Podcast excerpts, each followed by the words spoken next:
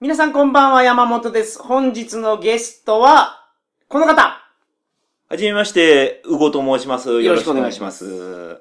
うごさん、初めてなんで自己紹介を簡単にしてほしいんですけど、はい、えー、今回ですね、はいあのー、お声掛けさせていただいたのは、はいはいはい。実は私、鳥川放送ファンで、はいはいはい、はい。 5年ぐらい聞き続けてるんですかね。ありがとうございます。はいはい。で、当時は、あの、いつからかちょっと覚えてないんですけど、はい旅の話ばっかりで、鳥かご放送は、もともとそういう放送なんですよね。そうですねはい。で、自分には縁のない話だな、もうどっか別の世界の話だと思ってたんですよ。はい。最近は、はいあのー、旅の話なくなってきて、まあ、旅行ってないですからね、僕が。あのー、仕事、ビジネス的な話が増えてきたのかなと。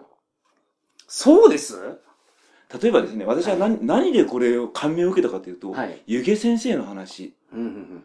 あの話を学生時代に聞きたかったと。ゆげ先生がいつもするような歴史の話。はい。私あの歴史大っ嫌いで、はいはいはいはい。もういつも赤点だったんですけども、うんあの時に湯気先生の話を聞いていればきっと赤点じゃなかったのかなと。あー、まあそう言われる方結構いますね。うんあとまあちょっと番組違いますけど、はい吉川先生の話。弁護士放送。はい。はいはいはい。あれもすごいためになって、はい。で、こういう話で、で、はいはいはいもう一つきっかけがありまして、はい実は昨年ですね、はい。私の仕事に関してちょっと話す機会がありまして、はい。あ全く知ら知らない人に、はい。その時に非常に驚かれたんですねうん。そんなことを今まで知りませんでしたと。うん。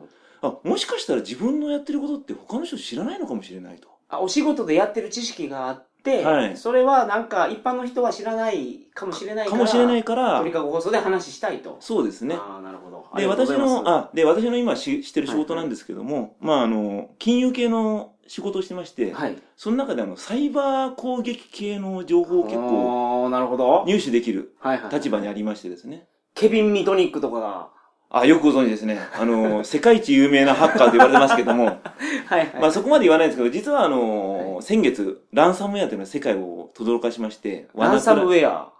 ワナクライっていう名前だったんですけども、はい日本でもかなり被害があったんですけどいも、はいはい。まあそういう話もいろいろあり、金融犯罪ってこういうことがあるんだよとうかん、サイバー系ってこういうことがあるんだよって、意外にみんな知らないのかなと。最近、たまにニュースになるじゃないですか。そうですね、はい。この前なんか、アフリカのクレジットカードを悪用して、はいはいはい。日本のコンビニで、あれ去年でしたよね。去年でしたっけ、はい。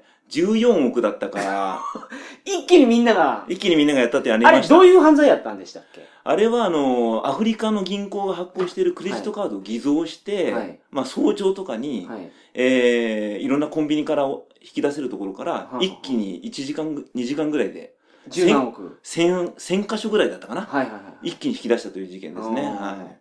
だから、なんか、ATM とか、まあ、パソコンでインターネットバンキングとかやるのが普通の時代になってきましたけど、はい。昔はなかったような犯罪がどんどん増えてきてるって出こてきとがあてりるます。と。で、まあそういう話を、まあ皆さんに知っていただき、はい皆さん自身がですね、うんあの、そういう被害に遭わないようになるほど。していただければいいかなと思ってます。もう今の時代、インターネットバンキングほとんどの方されてると思いますからね。そうですね。今、ほとんどの方っておっしゃっていただいたんですけども、実はそんなに普及してなくて、え思ったより、あ、そうなんですか、はい。半分ぐらいですかね。あ、そんなもんなんですか、はい。半分より多分低いと思います。むちゃくちゃ便利ですけどね。むちゃくちゃ便利なんですけども、まあ、預金者全体って見ると、はい半分以下だと思いますね。へえ、その、振り込みとか、はい。昔めちゃめちゃめんどくさかったじゃないですか。昔はめちゃめちゃめんどくさかった。窓口行って、はい。番号もらって、はい。紙に書いて、はい。ほんで反抗して。そうですね。で、しかも9時から5時までしか窓口やってない。あ5時じゃない、3時ですよ。3 3時で3閉まるよ、うんですよ、銀行は。 3時でね、はい。閉まっちゃうんですよ。ほんで土日やってないんですわ。土日やってないですね。はい。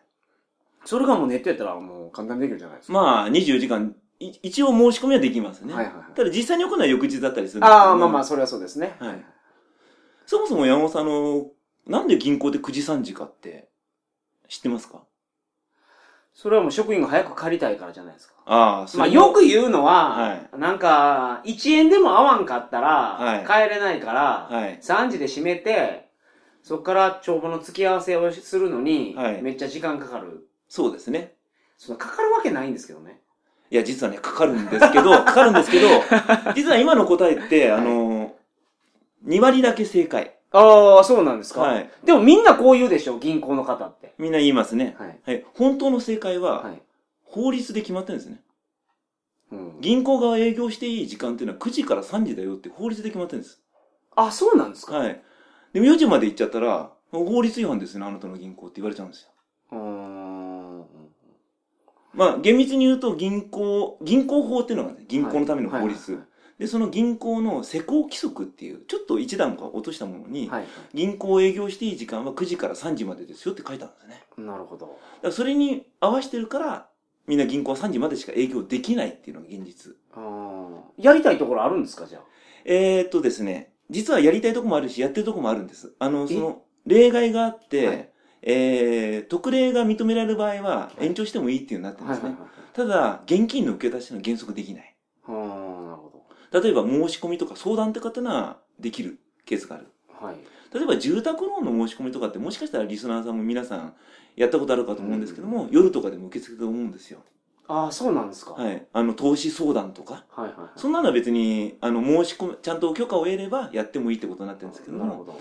原則現金は3時まで。うーん、それも変えた方がいいですけどね。まあまあ、そうですね。ははいい。はいはい。なるほってど。っていうのを、まはあいみんな意外に知らないんだなぁうんうんと。うんうんまあ、特にみんな気になるのは、そのセキュリティのところだと思いますわ。はい。自分の銀行に預けてるお金を守りたい。はい。それにはどうしたらいいかという具体的なお話をしていただけるんです。そうですね。ああの、まあ具体的なところまでいけるかどうかわかんないんですけども。わかりましたはい。よはい。じゃあ、どうぞよろしくお願いします。ろしく。くお願いします。トリカゴ放送始まります。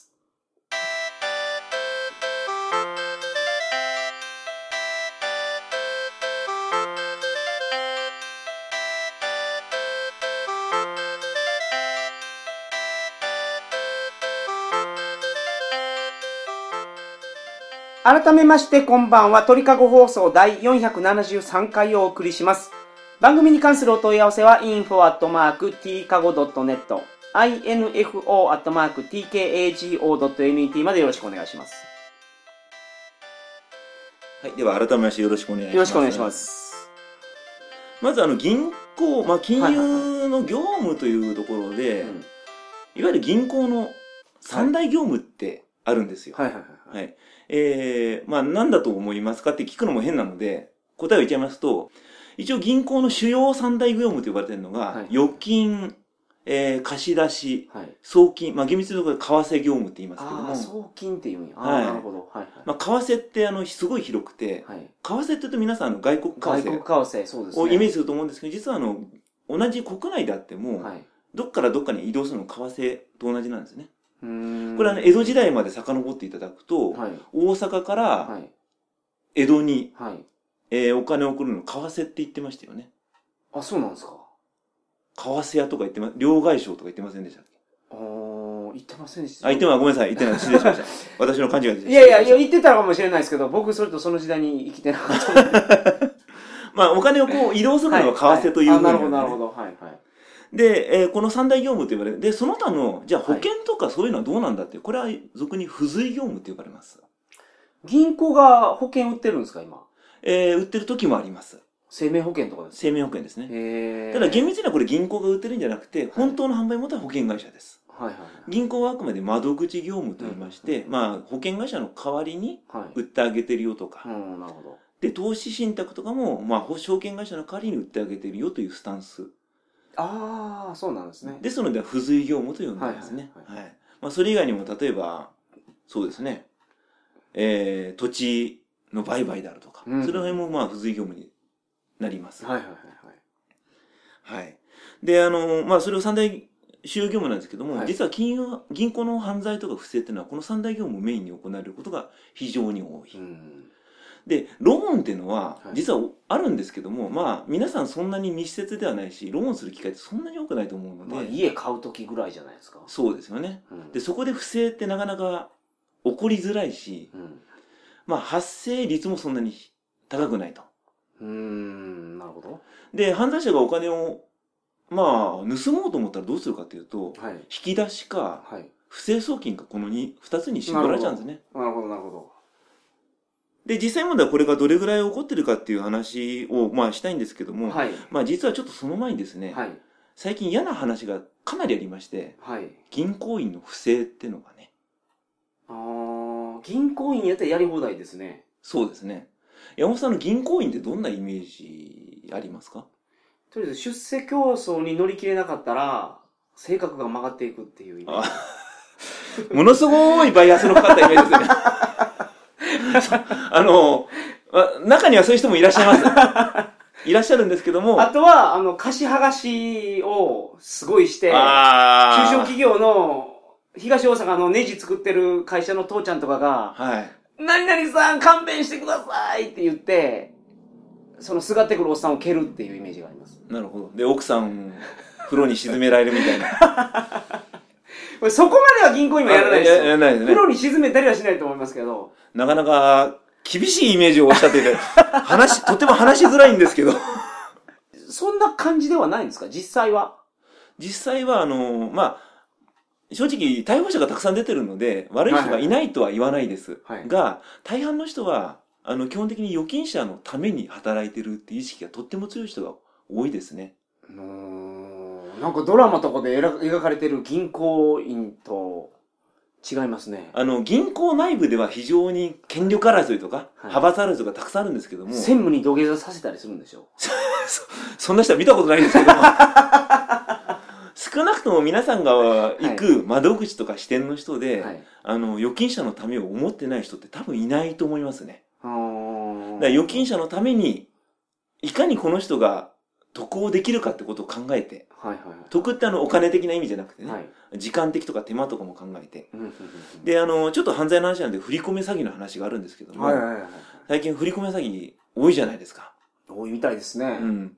で、まあ、あの、やっぱりご老人の方とか、うんひっか信用しちゃって、どうしても振り込みたいって来ちゃうんですけどうも、んあのーまあ、これ私の聞いた話ですけども、窓口で、今すぐ息子に20万だったかな振り込みたいって来たんですけどうんも、はい。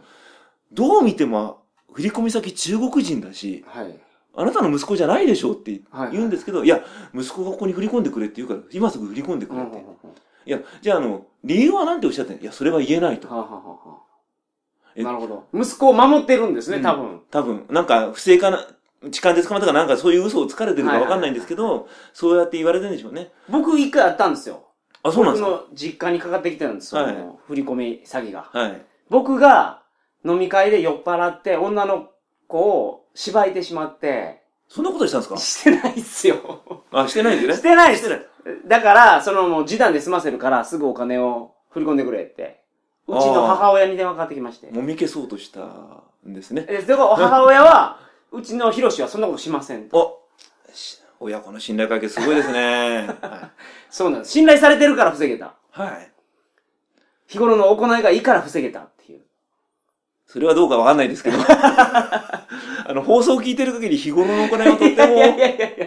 良くないような気がするんですけどもで。何がですかまあ日頃の行いは置いといてですね。あのーそういう犯罪者って、はい。わざと離れてる、連絡取れない、ちょっと遠い親戚の人を狙ったりであるとか、はいはい。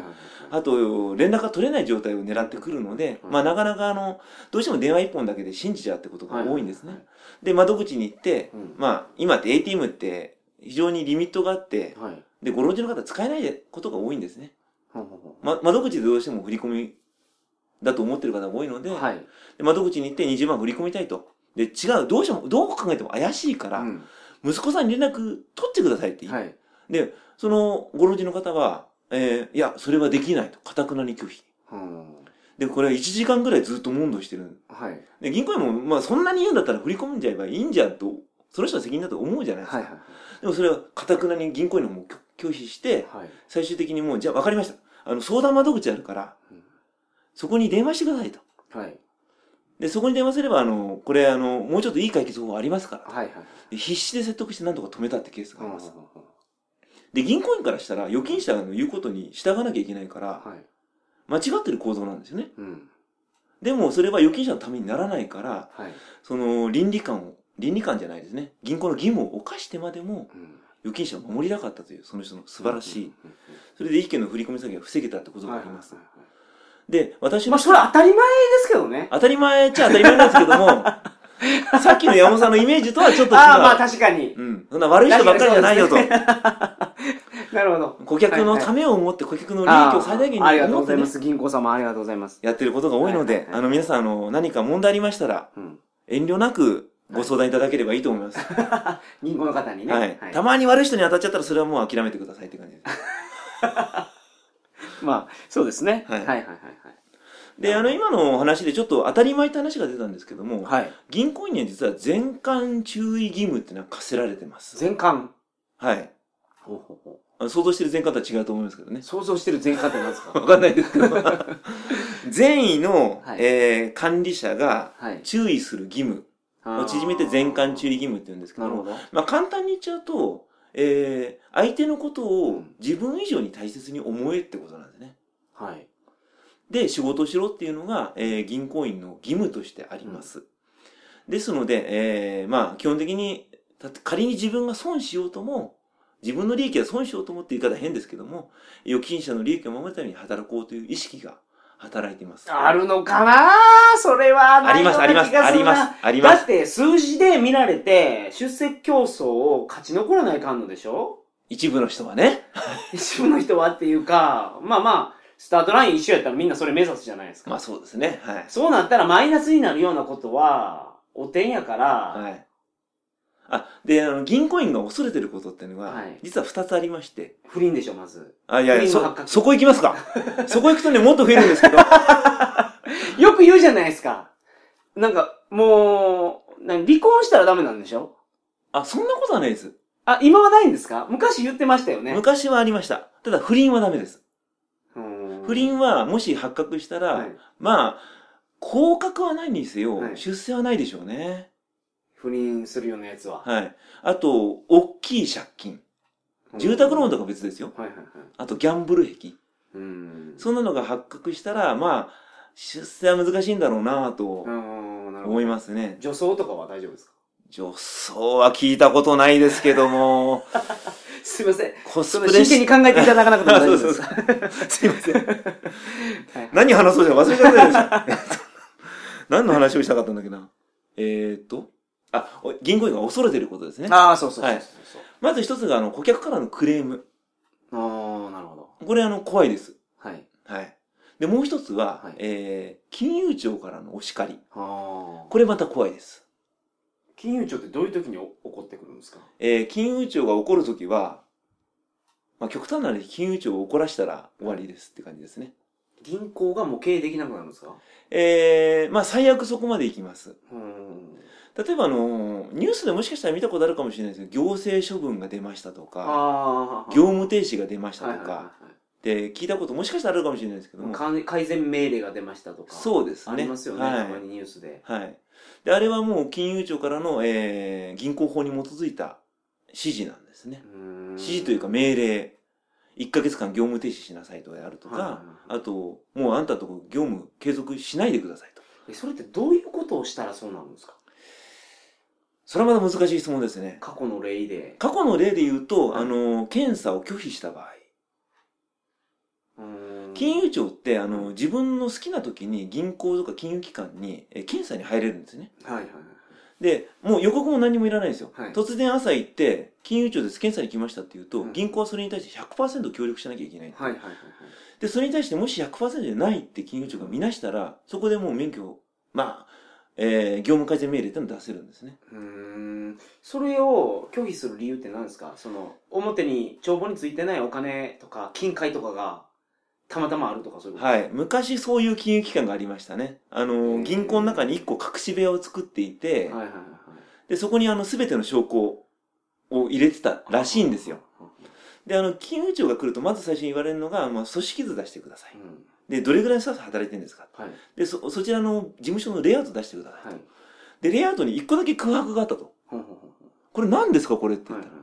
で、動画もどこにもないし、で、あの、ビルの施設にしては、上の階にも下の階にもこんなのないし、はいはい何ですかこれって言ったら、誰も答えられなくて、なんでその図面に書いてるのかがわからないあ、図面はあの、もちろんあの、あの、ビル業者から入手したんでね。あーそのなんか隠し部屋ってビル業者から借りた後に作るんじゃないですかなんか「マルサーの女」っていうのを見ると、なんかいろいろ隠し部屋作ってましたよ、あいつら。そうですね。で図面に載ってない。おそらくはもともとあの小部屋があったんでしょうけど、はいはそれを後から入居した後に銀行がこう、ドアを潰したかなんかはいではいはいなるほど、なるほど。隠したんでしょうねあ。ははところがビルの施工の図面にはそれが残ってるので、はいそこに部屋がある、バレバレですね。部屋があるというかまあ、そこに空白があると。はい。でも銀行から出た図面はこう黒く塗りつぶされてると。うんうんなんだこれはと思って。はい。行ってコンコンってかぞ壁叩いたらなんか空洞みたいだと。はいはいはいはい。開けろと。はい。開けたらそこになんかいろんな証拠がたくさん出てきて、それ過去の事例であるんですかあります。へーありました有名な銀行です有名な銀行ですね。ごめんなさい、ちょっと今ね、出てるんですけど、それが本当かどうかわかんないんで出せないんですけど、はいはいはい、はいかなり有名な銀行です。へーさっきのメガバンクのはい。一部だったとこですね。へーだと記憶してますすごい話ですね、それ。はで、それ は、確か業務停止、あ、違う、逮捕者が出たんだ。でもそれって、はい金融庁が来るってことは、どっかから垂れ込みあったんでしょうね。あの、金融庁は、ある程度定期的に検査に来るっていうのもありますし、はいあと今おっしゃっていただいた垂れ込みもあるんですよ。うん。で、実は垂れ込みってどっから来るかっていうと、はいえー内部通報ももちろんあるんですけども、顧客からの垂れ込みが異常に多いんですね。異常って言い方変な多いんですよ。はいで、例えばあの、まあ、山本さん銀行行ってはい、不愉快なことありましたと。はいはい。で、普通だったら銀行に言いますよね。はい。はい。支店長とかう、ん偉い人に言いますよね。それを金融庁に言うこともできるんですね。なるほど。そうすると、例えばそれで金融庁が、あれこれなんかおかしいなと思うと、検査に入っちゃったりするんでなするね。ほど、なるほど。ははいいで、それがきっかけで実はそういう逮捕者が出たってケースもありますし、はい大事になったってケースもあります。なるほど。はい。でも、もしかしたら記憶にあるかもしれないんですけども、あのーシティバンクという外国銀行があるんですけども、はい昔あの、プなんラかイ撤退しましたよね、日本から。そうですね。はい。あの、僕、シティバンクの口座持ってたんですけど、はい。中に変わりましたよ。あれは、2年前です。もう2年ぐらい前ですかね。うんうんはい。今、た SMBC、そうそうそうそうそう、SMBC、なんたらかんたら。信託銀行になってると思うんですけども、まあ、あれは金融庁とは関係なく単純に利益が出なかったことが原因だと思うんですけども、うんその前に、もっと前、2004年ぐらいに、はいプライベートバンキングだったんですよ。はい。プライベートバンキングって何かっていうと、えーものすごいお金を持ってる人のためにはい資産運用をお手伝いしますよと。うんうんうんものすごい金額って1億とかそういうレベルですよね。。で、そういうあのープライベートバンキングっていう部門が、えー本当に閉鎖されちゃいました。金融庁の命令で。閉鎖されたらお金をもう引き出せなくなるんですかえーと、それは別の引き受け銀行があって、そこに引き継がれたんですけども、はいえーシティバンクのプライベートバンキング部門は日本ではもう一切営業できないと。うーん。あ、でも、預けてたやつは変えてきたんですね。あ、それは大丈夫です。帰ってきたというよりは、あのーお金がそのままなくなるってことはまずないので、でも銀行が倒産したら、はい。上限3000万でしたっけあ、1000万ですね。ペイオフってやつですね。あ、そうそうそう、はいはい1000万までですか。そうですね。はい。 1000万までしか返ってこないですよね。そう、まそあ、うそうそれは保険で保証されてるっていう部分ですね。うん。あ、そうか、倒産したら普通ゼロですもんね。あ、で、倒産しても、あの、もし残高が残っていれば、それは当然ながら預金者に分配されます。で、足りない部分に関しては、あの、保険で賄えるというからくりになったんですねう。ん、なるほはい。まあ、ただ、おっしゃるように、倒産した時はゼロになってることの方が多いとど。思うそうでのすで、よね。はい。ですので、まあ、基本的には保険の1000万が上限と考えていただいた方がいいと思うんですけども、そのプライベートバンキングははい。えっ、と、まあ、これはいろいろあったんですけども、だはいあの、抱き合わせ犯罪、あ、抱き合わせ販売とか、い抱き合わせ販売っていうのは要は何かっていうと、えー預金を預けてくれたら証券を安く売りますよであるとか、はいで証券買ってくれたら預金の金利をちょっと上げますよはいとはいはか、いそういうの当時やってたんですね。うんはいで、それ明確に違反だっていうふうにはなかったんですけども、はいそれがあまりにも悪質、悪質悪質という言い方変ですけども、例えば高齢者に売ったりであるとか、えーあの、その抱き合わせでリスクを説明しないで売ったりであるとか、まあ、そういうのが目立ったと。昔投資信託とか、はい今みたいに説明なかったですよね、そうですね。うん昔、まあ、もう本当にもう大昔は説明なかったですね。全然なかったですよね、はい今今めちゃめちゃ説明めちゃめちゃありるまじすゃよなねいですかこれ読んでサインせってもう分かったってうん。で、インターネットで申し込むときにも、これダウンロードしてからじゃないと申し込めないとかね。そうそうあと、その前に必ずあるのがリスク分析。はいはいあなたは、このアンケートに答えて、あなたはこれに向いてませんって、はい余計なお世話だろうと思うんですけど、だからリスクはなハイリスクハイリターンもあるし、はい。元本保証されてるやつもあるし、はい。でもだから100万預けた時に、絶対100万は手元に戻るけど、1年の利子が1000円しかありませんよ。はい。でも、3ヶ月で100万が200万になるかもしれない。はい。けど、3ヶ月で100万がゼロになるかもしれない。かもしれない。はい。みたいな金融商品いっぱいあって、はい。それでアンケートで選ぶんですよね。そうですね。アンケートで選ぶというか、まずあの、アンケートでよく聞かれるのは、それは余剰資金ですか生活資金ですかって聞かれるんですよ。うんなるほど。遊びのお金か。そうですね。で、これは、あの、あなたトータルの残高のうち何パーセントですかと。はいはいはい。っていうのがよく聞かれる。でほ、どこのお金、どれぐらいほっといても大丈夫ですかうんうんと。うん5年なのか10年なのはかいとは。で、それで、例えばですけど、生活資金ですと。はいはいはい。で遊ばしてる期間は1年もないです。はい。ってなると、ハイリスク商品なら買えないですよね、普通はね。うーん。まあなくなる可能性がありますからね。そうですねで、そうするとそのアンケートに答えると、あなたはこの商品、買いませんとうん。はい。いうふうな判今断がは下そうさですね。。そうですすね。で、昔はね、実は変えてたんですね。ああ。で、それはもう本人の意思ですと。うんただ、正直その時に、売ってる側もちゃんと説明してたかっていうと、説明してたんでしょうけど、してないでしょ。あの、口頭ではしてたかどうかちょっと疑う問。紙には返したと思います。ん。あ、それ渡す。はい。うん私読んでください。読まないんですよ、そんなもん細かすぎて。で、ここに、もう、サインだけすれば、あと売りますからって言って、で、絶対儲かりますから、絶対って言っちゃいけないんです けど、本当はね。はいはい。もう確実に、私だったらこれ買いますね。はいはいはい。そんだけあったら、私だったらこれ買わない手はないですね。よく言うんですよ。悪い人がねう。ん。その、なんか運用実績がはい何パーセントっていう数字あるじゃないですか。はい。あれ順調にいってたらなんですよね。例えばサブプライムローンとか起こったりとか、はいあ、日本で言うともっとバブルが弾けたとかありましたけど、はい。ああいう時は、やっぱり、何やってたとしても大損こくんでしょそう、まあ何やってたって語弊ありますけど、まあ大概の人は損こきますね。うん。で、あの、あれで気をつけなきゃいけないのは、あくまで過去の話なんですよ、あれは。はいはい。誰も未来の話してないんですよ。過去の運用実績は、これだけですと。年間5%。年間5%、年間10%ありました。年間10%すごいですね。すごいですね。はい。でも、それはあくまで過去の話をしてて、はい明日これマイナスになるかもしれないですよっていう、誰もしないんです、その話あはは。ははで誰もできないんですね。でもみんなそこに、こう、過去の、えー、10年前から5年、5年前までの過去の話をして、うまく乗せて買わせようと。うんなんかだんだん銀行員悪くなってきたな。ごめんなさ い。いい人なんですよ。やっぱ買わせようとするんですよね。数字上げたいから。成績上げたいから。投資信託売ると、見入りいいんですよ、正直。はいはいはいはい。今って正直、あの、普通の預金だと儲かんないんですね。銀行側が銀行が儲かるのって、保険、うん。はい。投資信託、あと株、債券。まあ、債券はそうでもないかな。うん。あとは送金なんで、外国送金、為替なんですね。はいはいはいこの辺を預金者の方にうん使っていただかないと、実は銀行ってあんまり儲かってない。そこはけど儲けるんですね。そこは儲けますね。そこ儲けるんやったら ATM の手数料もうタダにしてもらえませんかねあー、はいはいはい。そっちで儲けてるんでしょはい。ATM の手数料は、あれは正直、儲かってないです。え、そこ、そこ儲けるっていうか、そこは赤字出してくれていいんですよ、もう。ああ、赤字出すんですね。はい銀。行側は。なるほど他で儲けてるんやから。えーとですね、はい銀行が黒字になると何に努力するかっていうと、はい預金の金利を上げようとします。定期預金とか。うーん。なぜかっていうと、銀、ATM の手数料を下げても、お金預けようとして人少ないんですよ。うん。なるほど。で金利が上がると、お金どんどん預けてくれるんですよ。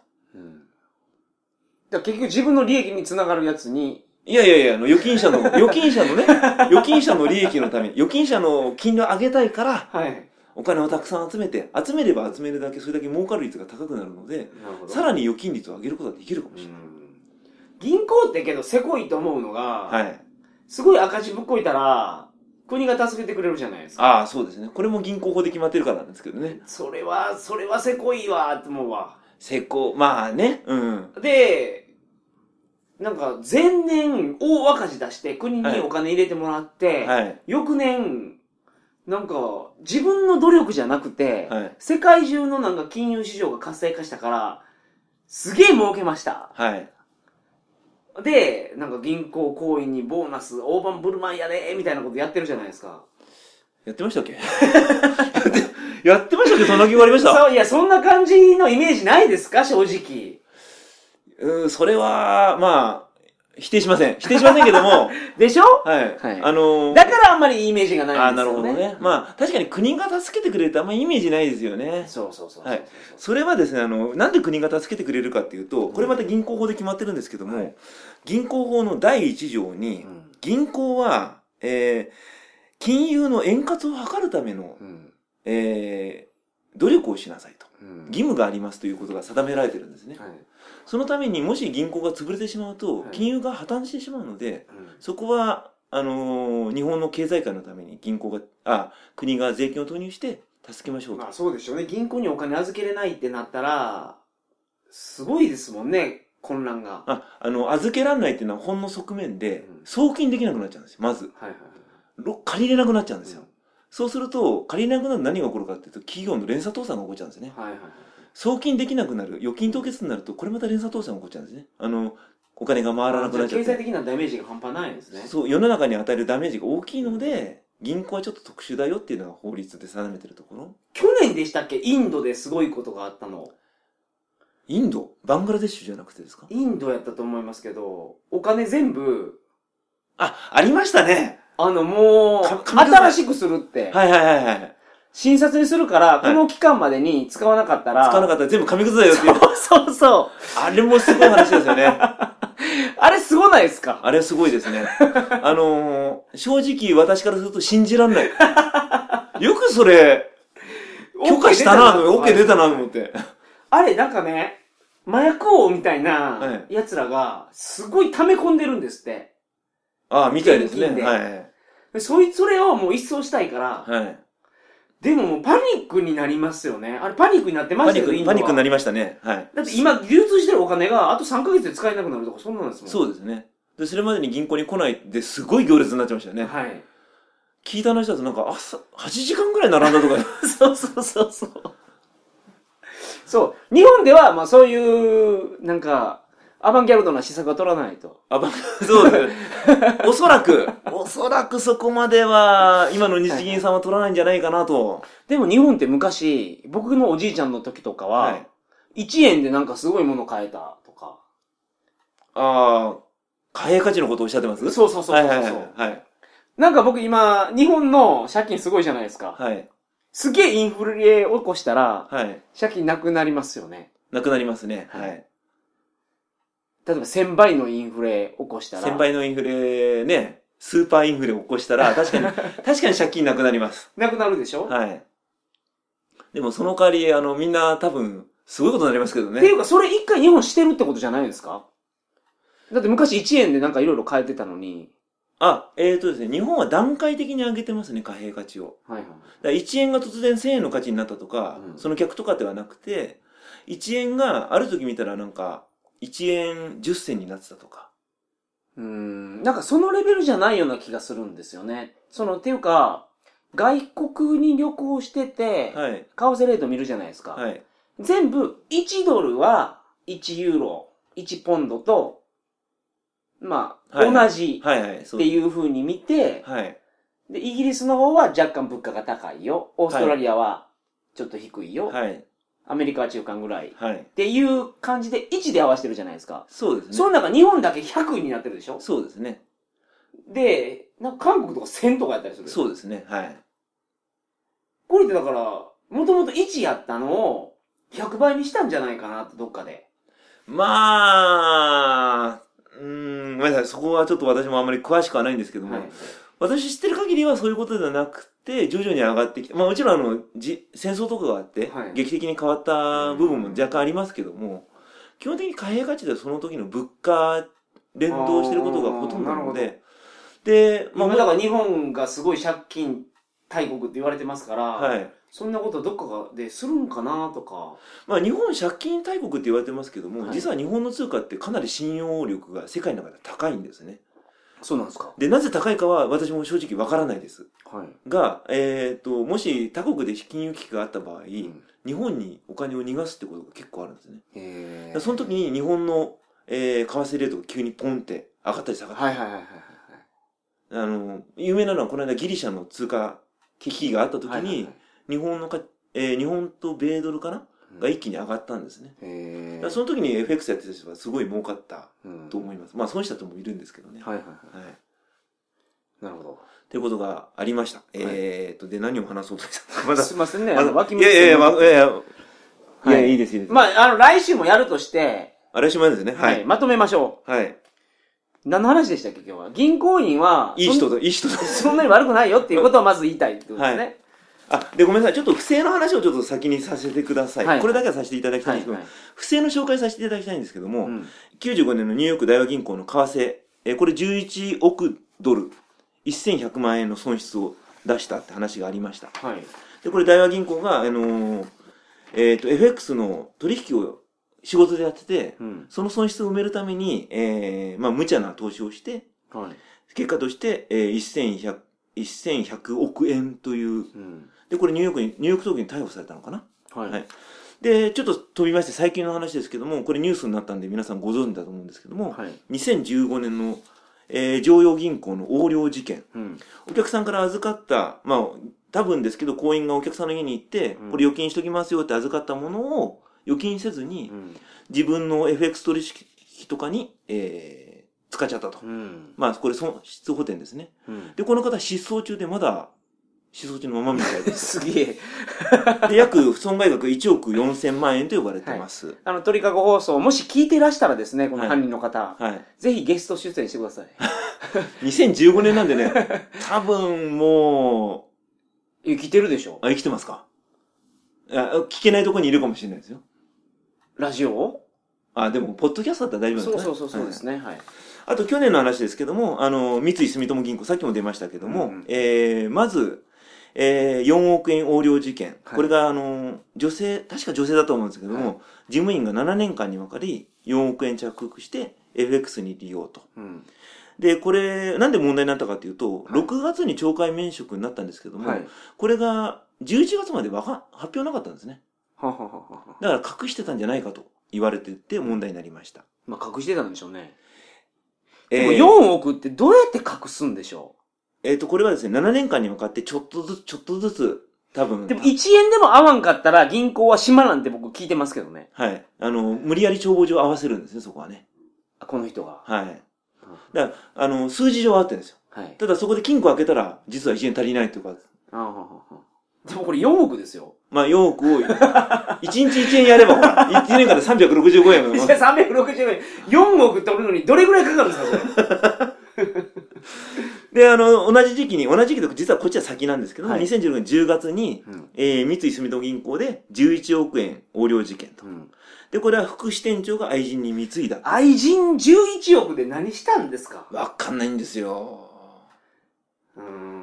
アニータって言っアたニータいました ね。あれ銀行じゃないんですよね、あれ確はかいはいはいね。ああれれなんかどこの公務員やと思いますけど。そうですよね。住宅金融公庫かどっかチで。リでは、日本人の評判がすごい高い時期があって、はいはい。あの、アニータのおかげらしい。アニータのおかげ。そうそうそう。アニータなんか芸能人になってますよね、あの人一時向こうでね。ね。 でもその、ふ日本人はなんか、あの、太っ腹やいうことで、ああ、人気が高くなっちゃ って。ありましたね、そんなの。これ結局、これ愛人にこの意味わからんレベルでお金を渡す人いるじゃないですか。今、いますよたまにいますよね。たまにいますね。あれ何なんでしょうね。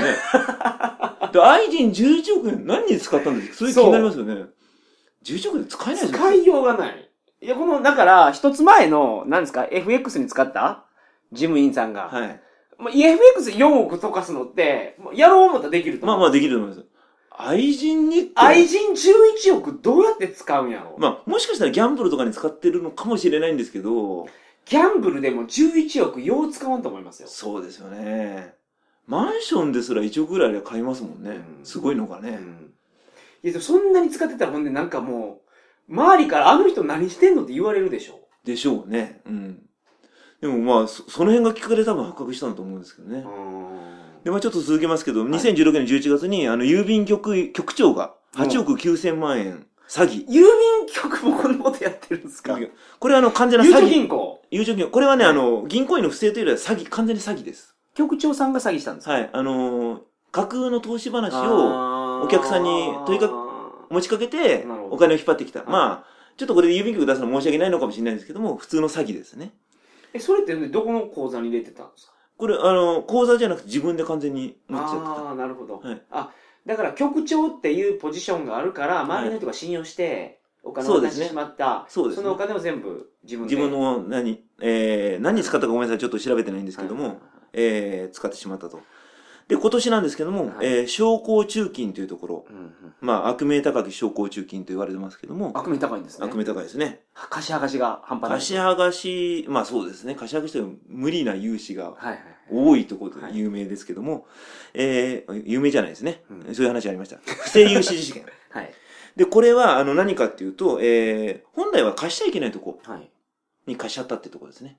うん商工中金って、あの、簡単に自分の意思でカンポンポンポン貸しちゃいけないんですよ。はい一応、あの、お国からお金を立てて、はいえー、こういう企業だったら貸してもいいでしょうかいいよーってとこだけ貸すんですけど、ども、それに満たないところも、ちょっと操作して、うん貸していいところのように振る舞って貸しちゃったって。なんかネズミ小僧的でいい話のような気がするんですけ どまあ、いい話なんですけども、結局税金ですからね、そ れね。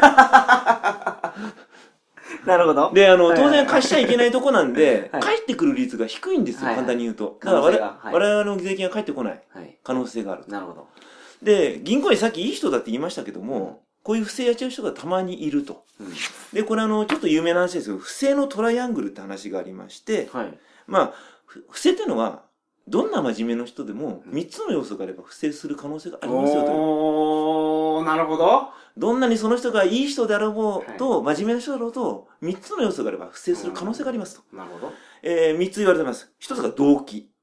動機はい。愛人がいる例えば例えば、はいえー、えー、まあ、不当に高い、自分には達成できない高い業務目標。うんミスの隠蔽。はいはいあとは借金の、えー、補填とかうん、愛人もそうですうね。んあと、機会、チャンス。あーその人がその触れる端末があって、はいアクセス権限も持ってて、そうですね。一人でできる。はいはい誰にも見つからないでできるかもしれないる。とほどはい。で、最後、正当化。はいはい自分がやってることは、もしかしたら間違ってるかもしれないけども、うん後で返せばいいじゃんとか、うん例えばねみんなやってることじゃんとか、みんな愛人に11億貢いでないまあ、11億はオーバーですけども、例えばあの、一人で不正操作するのも、はい実はこの間や、隣の人がやってるの見たと。うん1円やってたと。はいだったら自分が10円やってもいいんじゃないかと。うんうん1000円やってもいいんじゃないかと。うんうそういう正当化ですね。んなるほどこの3つの意識があると、人は誰でも不正を働く可能性がある。誰でもですか誰でも、と言われてます。あとはガンジーもガンジーも、ナイチンゲールもナイチンゲールも、ヒトラーも、あそうなんですかねこれはあの別に金融の不正じゃなくて、い全てにおいて言えると言われてますね。へー動機とチャンスと正当化正当化の理由付けですね。があれば。うーん山本さんも自分で覚えないですかないです僕はもう本当にお天道様に真正面に向いて生きてきましたもうから顔向けできる、いつでも顔顔向向けけ。もういつでももうひまわりのようにもうもう桃太郎侍来ないと。 来ないです来ないです例えばちっちゃな、ちっちゃな軽犯罪。はいまあ、軽犯罪ここで言うのもどうかと思うんですけども、例えばね、 はいあの、人から聞いた話として、えー、よくあの、なんでしょうね、立ち小便とあタかッ。チションはいはいはいはい立ち小もこれですよね。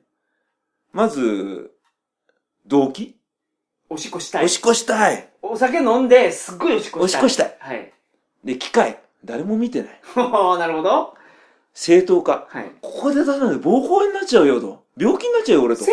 当化ってもっとここのお花に肥料を与えたあら、それもありま すね。ここにしたところで誰にも迷惑かかんないだろうと。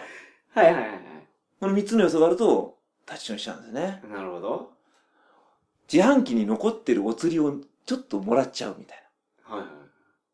動機。うんまあ、あったから取っちゃうかみたいな。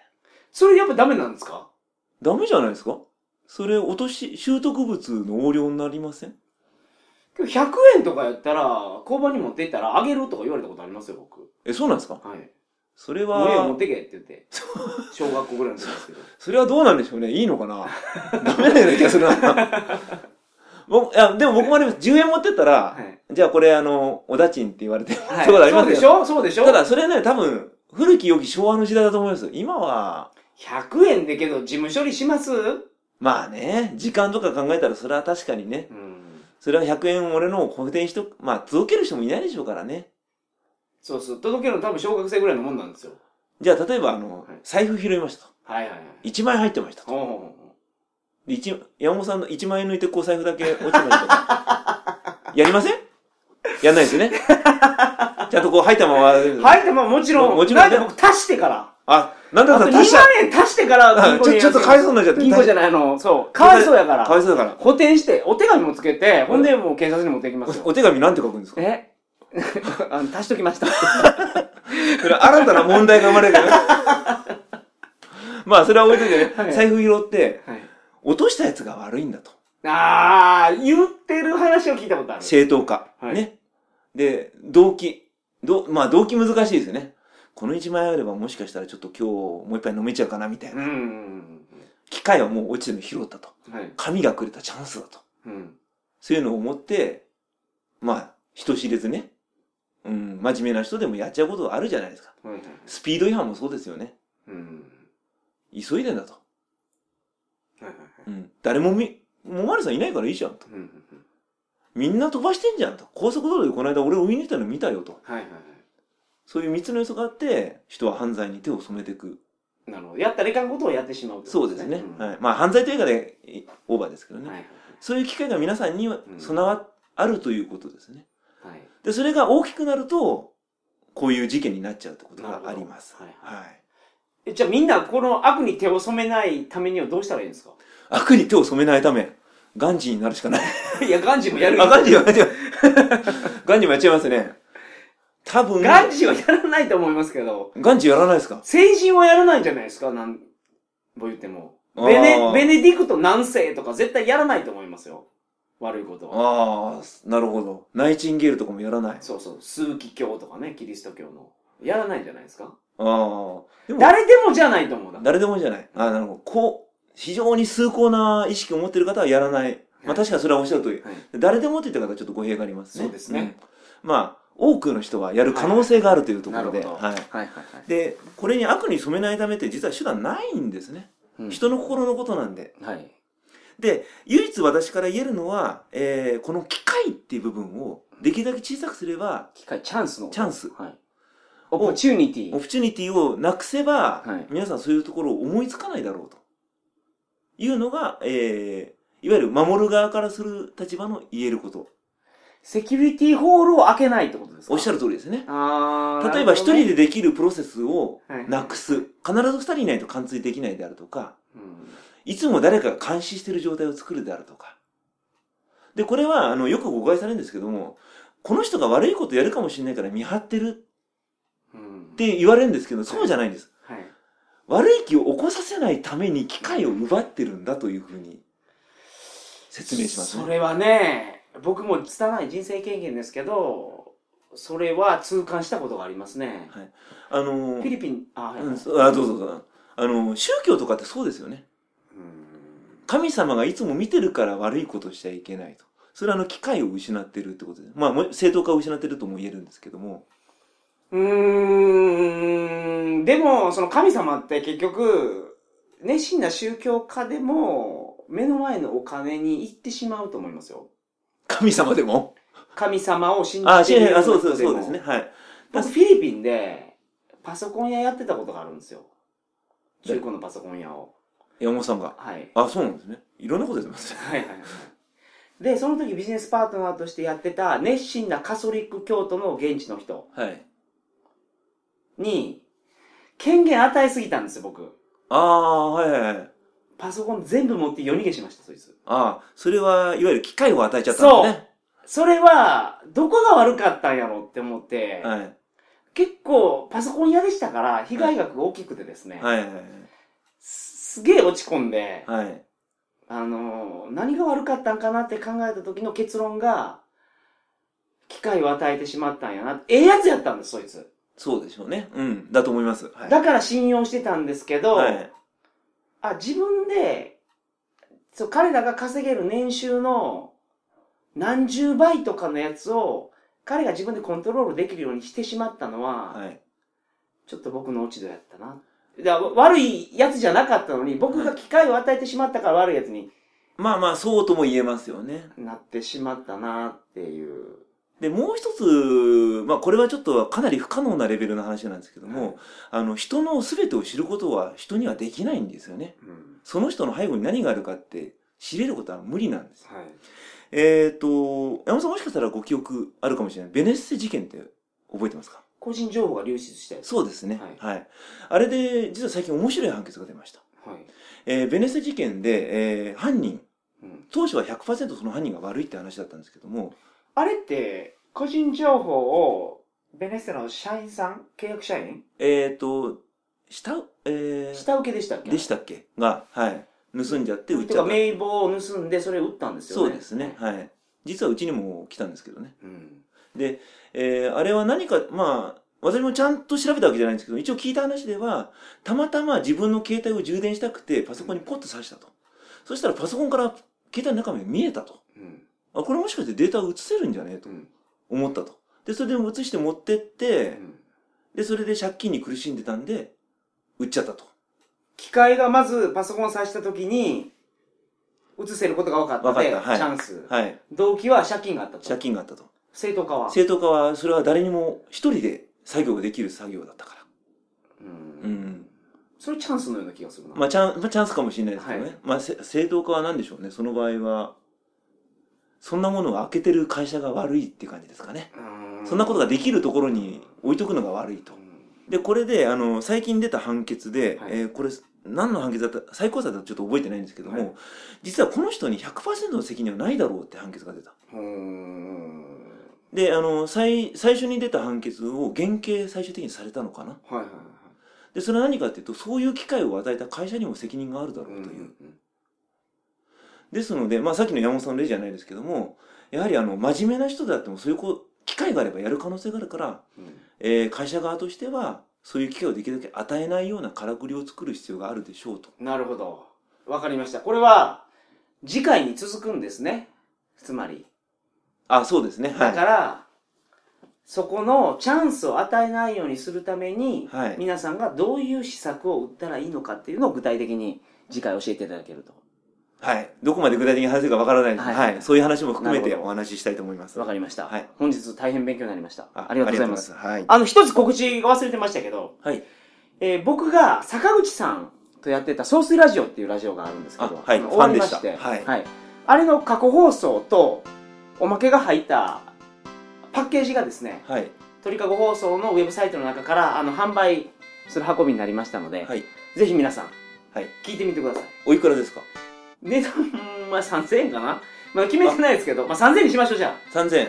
他、あの、ファッカー電撃隊っていうはい。伝説の伝説の、番組があるんですよ。はい。あのー通勤途中に聞いて非常に困った番組です よ、あれね。あれと、あと AV 人生相談。はい。困った番組で すね。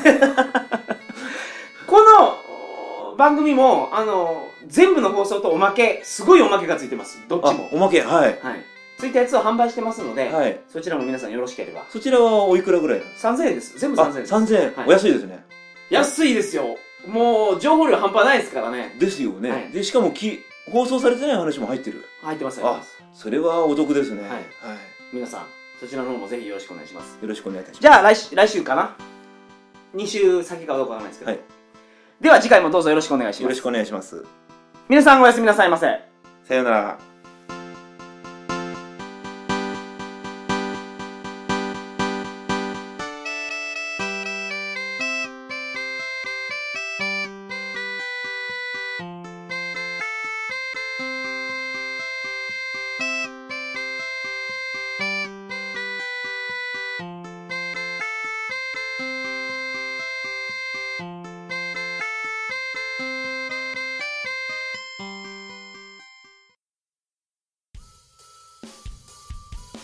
皆さんこんにちはさくら通信イメージガールのさくらちゃんですこの度ネットラジオ界に全くありふれたタイプの新しい番組が登場しましたそれが引きこもり旅作家さくらつよしと鳥かご放送の山本がお送りするさくら通信です通勤前就寝前にアホな話を聞いてバカバカしい気分になりたい皆さん、ぜひ桜通信 www. 桜通信 .com までアクセスしてくださいね。